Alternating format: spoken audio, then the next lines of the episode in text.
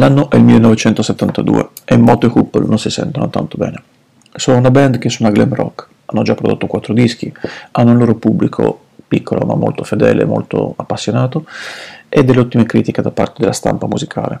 Ciononostante quello che loro manca è il vero successo commerciale. In Inghilterra a quel periodo c'era una trasmissione molto famosa chiamata Top of the Pops. Andava in onda sulla BBC ed era il punto in cui qualsiasi band emergente voleva arrivare, perché era il momento in cui vieni conosciuto da tutto il pubblico e arrivavano i soldi. Ciononostante, la loro apparizione nel 1971, durante la quale eh, eseguono il loro single eh, Midnight Lady, non è assolutamente eh, un successo, non li porta a essere conosciuti e non cambia la loro situazione. Nel 1972 la band aveva appena finito un tour e questo li lasciava in una situazione finanziaria altamente instabile. I tour di Monte Hooper andavano sempre abbastanza bene, eh, c'era un sacco di gente e il suono era talmente buono che l'ultimo disco, il quarto, venne effettivamente eh, registrato e prodotto con l'idea di riprodurre la sensazione di essere in un live. Il 4 febbraio 1972 Pete Watts, il bassista, viene contattato da uno dei loro fan, eh, uno che li ama moltissimo e considera una delle sue band preferite.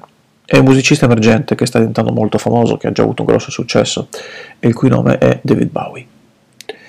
David Bowie contatta Mote Hoople perché vorrebbe offrire loro eh, un pezzo che ha scritto e che pensa che si adatterebbe. È un suo pezzo minore, intitolato Suffragette City. Sì, sto facendo del sarcasmo. La band la prova e poi decide che no, non fa per loro, non è il suo suono e quindi lo rifiuta. Questo forse ci fa capire un po' di più sulle ragioni per le quali non riuscivano ad avere successo. Ma a parte questo, Watts scrive a Bowie e gli dice nel marzo del 1972 che grazie, ma non grazie, molto gentilmente afferma che non sono interessati e aggiunge la band si sta sciogliendo. La notizia colpisce moltissimo Bowie eh, che due ore dopo ricontatta Pete Walls e dice ho scritto una canzone per voi da quando abbiamo parlato e penso che potrebbe funzionare. Bowie al periodo aveva finito di scrivere due album ed era abbastanza interessato nella produzione. Eh, aveva già un nuovo singolo pronto, John I'm Only Dancing, e a questo punto era molto interessato all'idea di scrivere per altri artisti. Quindi ehm, decide di contattare Watts e gli si presenta un paio di giorni dopo gli suona un suo pezzo, quello che ha scritto per loro, e Watts rimane basito. Dice, eh, non aveva tutte le parole, aveva soltanto eh, la musica e alcuni pezzi, ma sentire già solo questo mi fece uscire di testa. Era una canzone speciale, una canzone incredibile, particolarmente eh, grazie al, ai ritornelli. Eh, Watts quindi porta David Bowie a parlare con il resto della band, mm, a Regent Street, nei loro uffici. Bowie si siede per terra, incrocia le gambe, prende una chitarra ed esegue il pezzo che ha scritto per loro, che si chiama All the Young Dudes. La band è eccitatissima. Eh, Hunter eh, ricorda, Ian Hunter ricorda, era soltanto lui con la chitarra acustica eh, e capì subito che era una hit eh, avevo i brividi lungo la schiena e succedeva solo poche volte e questa è stata una di quelle. Il batterista del Griffin disse non potevamo crederci, eh, c'era lui che toccava, che picchiava sulla chitarra e io pensavo ci vuole davvero regalare questo, deve essere impazzito. Comunque la band si affretta a dire che sì, vogliono quel pezzo, lo faranno. Dopo averlo suonato, Dave Bowie gli dice che produrrà la, la, la traccia come, perché venga, prodotto, venga pubblicata come singolo, e mentre il suo manager, Tony DeFries, informa la band che sarebbe diventato il loro manager. Sapendo quello che sarebbe successo, cioè che il pezzo sarebbe stato un grosso successo, la band decide di non sciogliersi.